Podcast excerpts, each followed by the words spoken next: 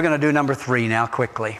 Number three, therefore, since through God's mercy we have this ministry, we do not lose heart. Rather, we do not distort the Word of God. We do not distort the Word of God. And I'm going to quote from a gentleman here, and I hope I'm saying his name correctly George G.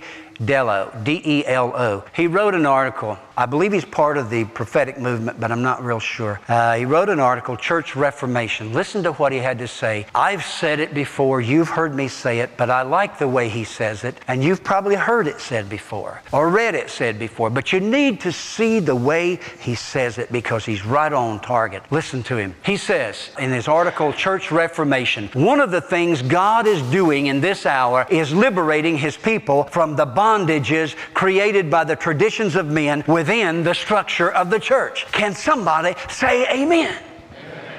Most of the problems with today's church are rooted in wrong concept of the church. We have made the church an organization run by men rather than an organism run by the Holy Spirit. Wow.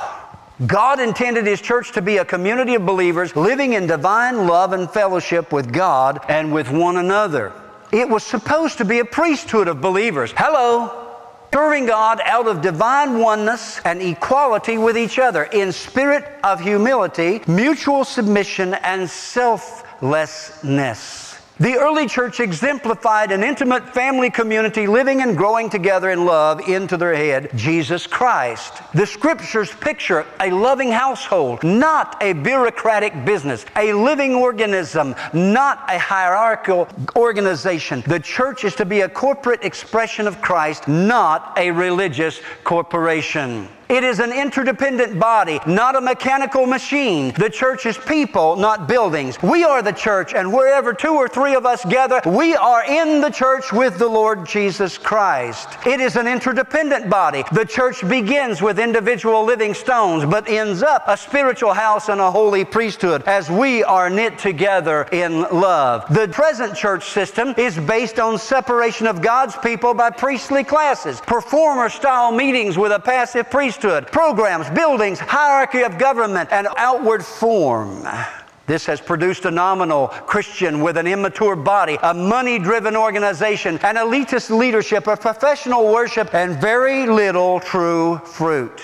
God's destiny for the church was to be the place of His glory. The church should be the place of the fullness of God, presence and power. It should be dripping with the oil of His anointing. Its atmosphere should be flooded with the fragrance of His presence. He should be saturated with His love and compassion. He should be rich in His fellowship and communion. He should be charged with His joy and eternal pleasures. He should be exploding with His worship and praise and adoration. He should be constrained with His reverence and awe. He should be flowing in healing, deliverance, salvation, miracles, signs, and wonders. It should be electrified with zeal, passion, and devotion. It should be knit together with bonds of demonstrable love, care, support, and respect. It should be an irresistible magnet drawing the lost, the poor, the destitute, the sick, the addict, the prostitute, and the needy from the least to the greatest. And I hear somebody saying, That's a great idea, preacher. Make the church the welfare organization, and the church cannot sustain it, cannot afford it. Listen, it was never meant to be that way. The church must rely on the supernatural power of God to heal, deliver, and provide employment and to provide money where there is no money.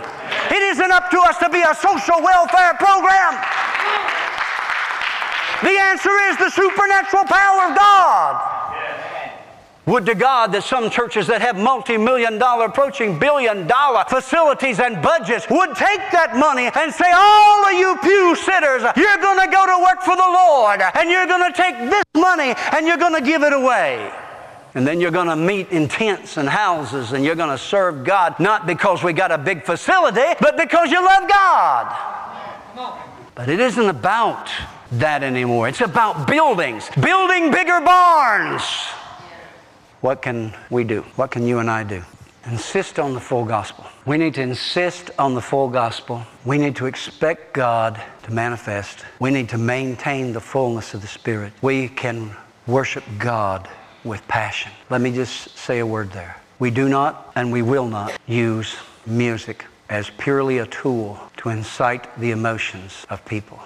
Be careful that you're able to distinguish the difference between worship and just good theatrics. I've seen both. There is a difference.